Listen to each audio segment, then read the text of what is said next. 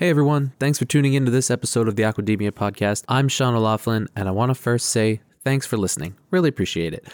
If you've been listening to us regularly this year, you've noticed that every time we've had one of our virtual goal sessions, we have shared a little snippet of that, little preview to kind of give you an idea of what was talked about at that virtual session. And this episode is no different. We recently had our final goal virtual presentation for 2021, and it was fantastic and had a really good turnout. And so, what we wanted to do was instead of giving you a little snippet of one of the panel discussions or just a little taste of a presentation that, you know, kind of requires you to be able to see a slideshow, we thought we would give you a recording of the full keynote address. So, what you're going to hear is from our most recent goal event finale, and it is the full keynote address by Arni Mathiesen, who is the senior advisor at Iceland Ocean Cluster. So, please enjoy this episode. If you want to see this talk or any of the other presentations from the virtual goal event, please go ahead to globalseafood.org slash goal. You can check out all of the presentations that happened at this final virtual event, as well as all of the ones previous that happened this year. If you want to get in contact with us, please remember to use the contact form at globalseafood.org slash podcast or find us on Twitter at Aquademia Pod. Remember to subscribe to Aquademia wherever you get your podcasts so you can get every new episode directly downloaded onto your device as soon as it's available. And also, if you have a couple minutes, please feel free to go ahead and leave us a rating and review wherever you listen. It really helps the show and helps us kind of grow the community and get in front of more listeners. So, without further ado, please enjoy this presentation by Arni Mathiesen from our most recent final virtual goal event 2021, and we will talk to you next time. Welcome to the Aquademia podcast. Our diet is hurting the environment in myriad ways. I mean, we desperately need to eat more seafood. This is a pioneering industry with a whole lot of people who have really good ideas and a lot of experience and are unafraid. Aquademia is your go to podcast for a fresh take on all things seafood. Excellencies, ladies and gentlemen, pleased to be with you to, today in this session. Uh, today, I'm going to make the case for blue growth in the context of COP26 and the Food Systems uh, Summit. Why do we need blue growth? Well, there are quite a few reasons, and I will try and itemize a few of them here. One of the big ones is that we are not managing collectively to avert negative changes due to climate change. Another one is that population growth is not abating, as previously, actually, many times has been predicted. And thirdly, because global consumption keeps on increasing. And as if this wasn't enough, global soils keep being degraded. And on a global scale, water management is not very successful. And another one that, hit, uh, that's hit us in recent years is the encroachment on natural habitats with the consequential biodiversity loss and imbalances resulting in new diseases being transferred from animals to man. And the sum of this is that the growth of the supply of nutritious food will not be enough to feed the growing global population of the future. The Glasgow COP just finished a few days ago. And one of the big questions there, or in the aftermath, one that Greta Thunberg replied to is did it fail? And if it did fail, did all the other COPs fail as well? And that also begs the question if they failed, were they useless? Were they maybe all useless? I would tend to agree with Greta Thunberg that this COP failed. And in the context of having an agreed collective approach to, to solving the problems related to climate change, you would then have to say that they have all failed. But I think I disagree with Greta about the usefulness. I think they are useful, and I think they have all been useful because today there is a much larger number of people and a higher proportion of the global population that understands the problem that we are faced with.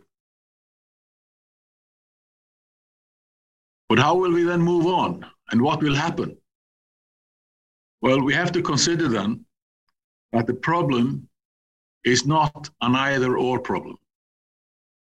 It has many shapes, forms, and stages, and therefore it can be reacted to in many ways. And I believe then that we will be reacting on a country by country basis, possibly also on a region by region basis, and on, and that is important for us, a sector by sector basis. We will be, to some extent, mitigating the problems that are predicted, and we will definitely be adapting to the changes that have been predicted. We will suffer some consequences, but the problems and the changes will probably not be as severe because we will react and adapt and to some extent mitigate some of them more than actually preventing them.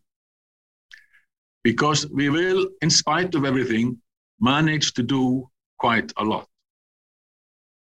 We will probably be doing it more in a similar way as we have reacted to the COVID pandemic.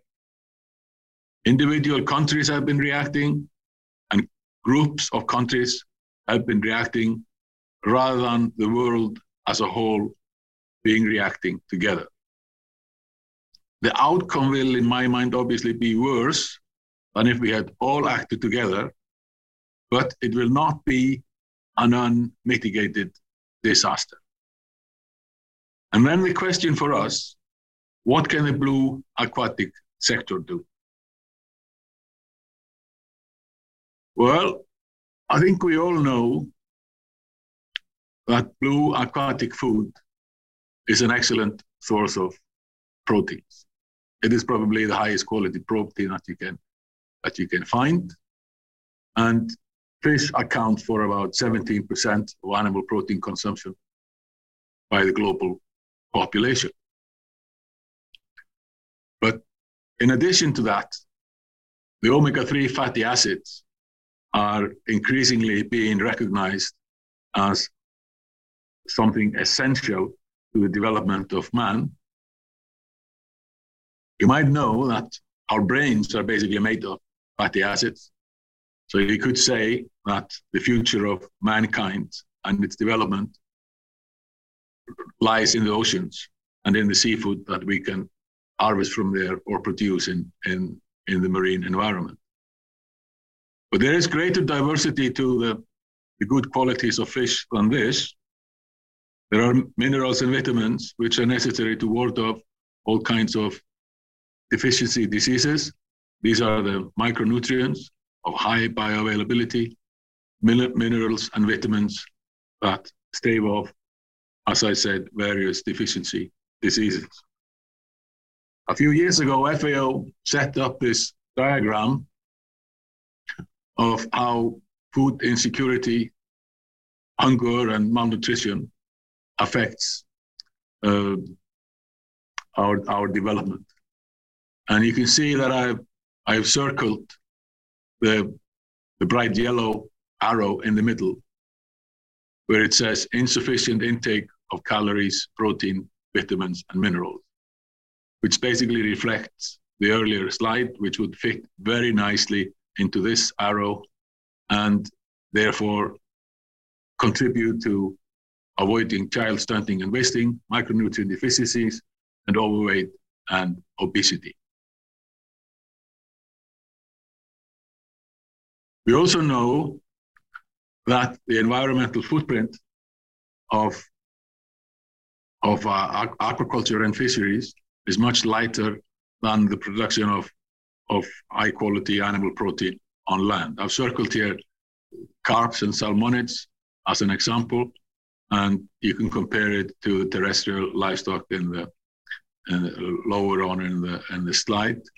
And basically, the only terrestrial production animal that comes close to to uh, sort of the run-of-the-mill aquaculture species are are chicken. So this is this is something that we should keep in mind. So, what is then the potential of the oceans? Well, all of this production, be it on land or in the oceans, derives from sunlight. Primary production driven by sunlight. We know that 2% of the food supply in the world comes from the oceans, while 98% comes from uh, comes from land. Even if over two thirds of the surface area of the globe is oceanic, and only about one third is is land. And you can see here on these pie diagrams that the total continental production on an annual basis is is uh, twice the production uh, from uh, from from the oceans or the marine production. However, interestingly, the, the world biomass or the standing stocks are are a multiplicity, a couple couple of multiplicities greater on land than in the marine environment. And even if the production the, the production rate is higher on land. This means that the turnover in the marine environment is huge. It's fantastically huge.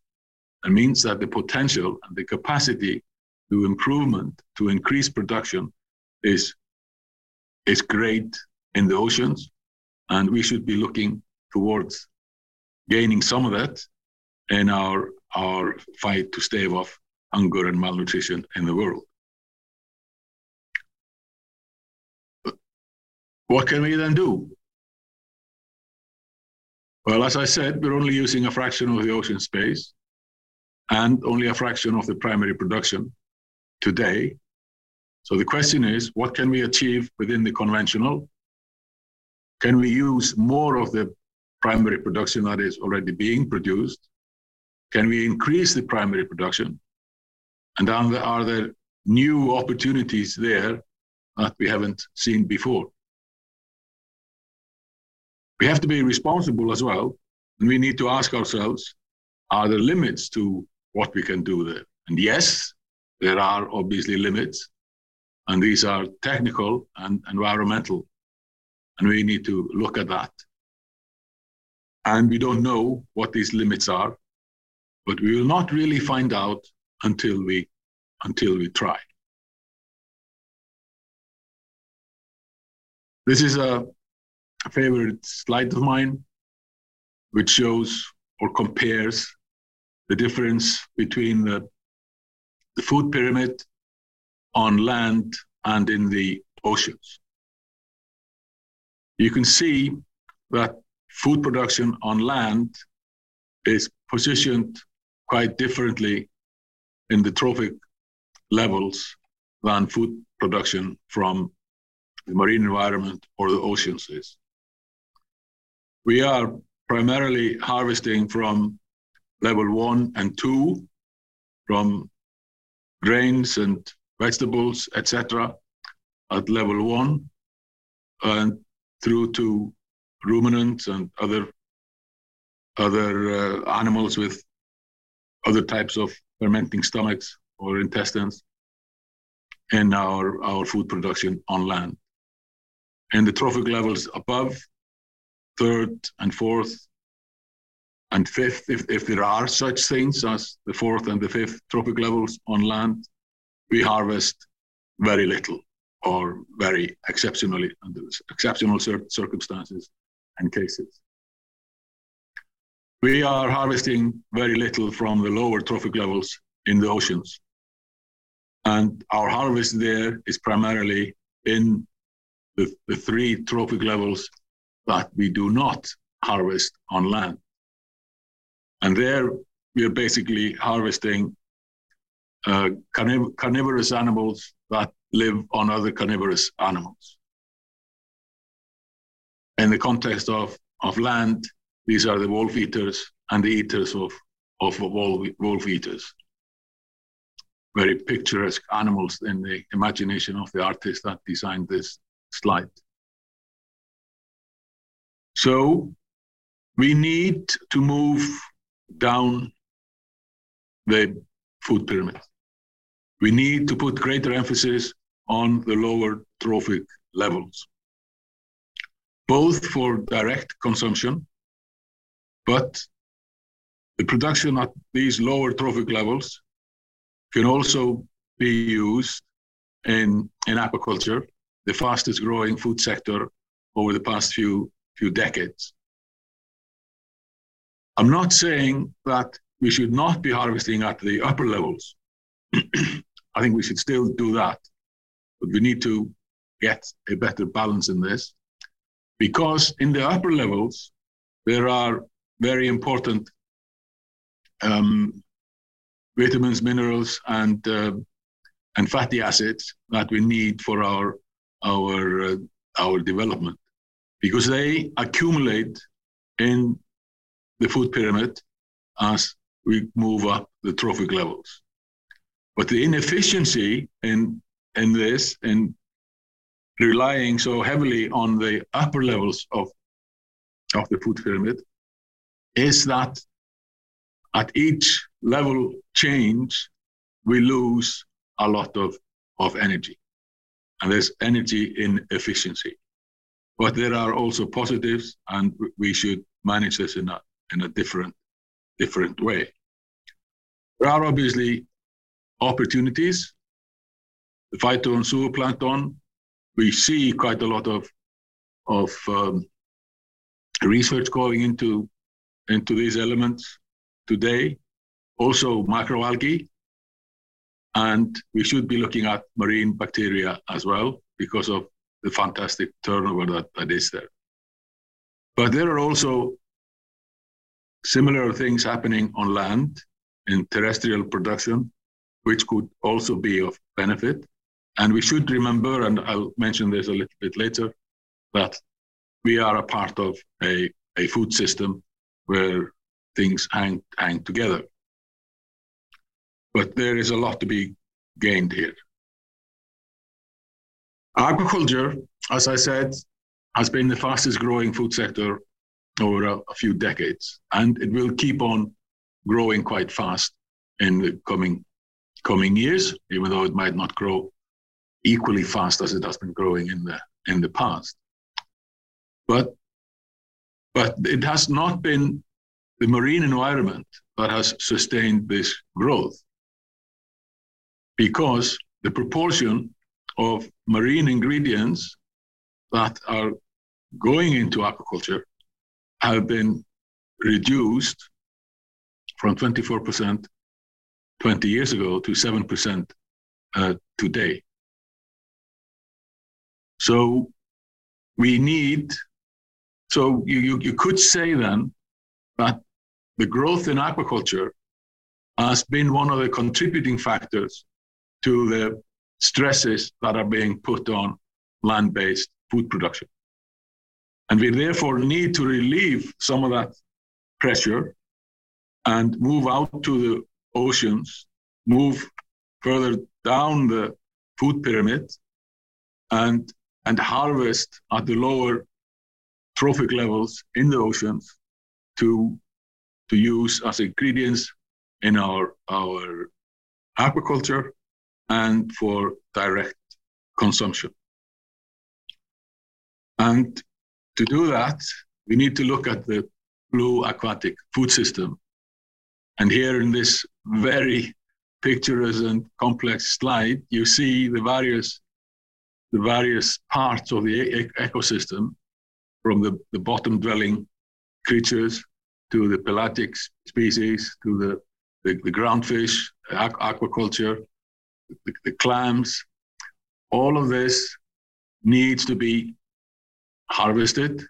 We need to do it in the, the, the right, most environmentally friendly, and the most economical uh, proportions.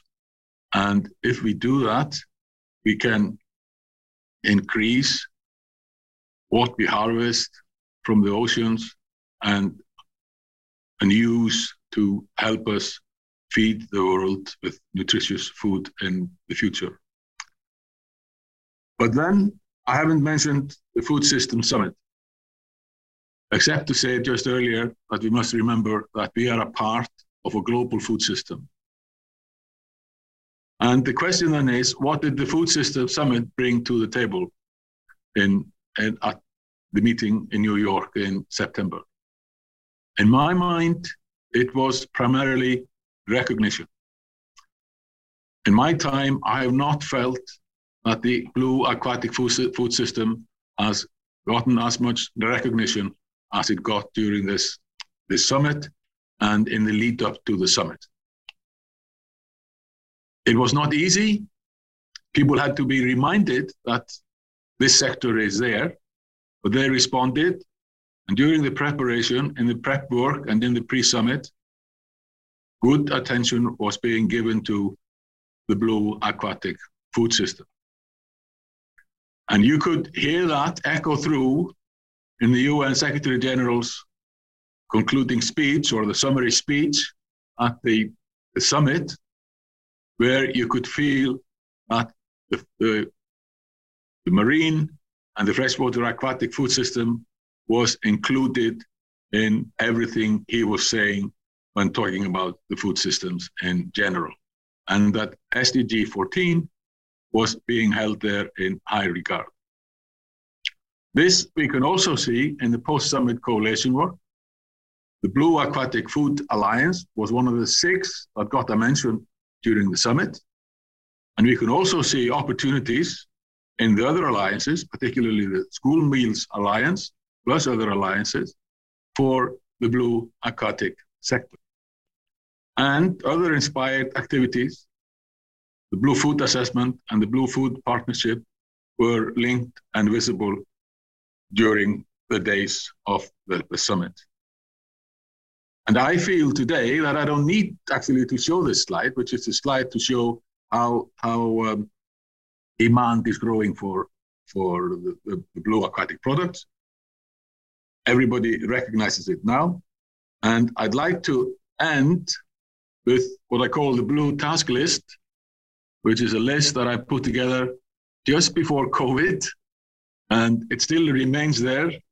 And let's keep in mind that we have opportunities, we have recognition, and we should move forward and get more from the marine food ecosystem. Thank you very much.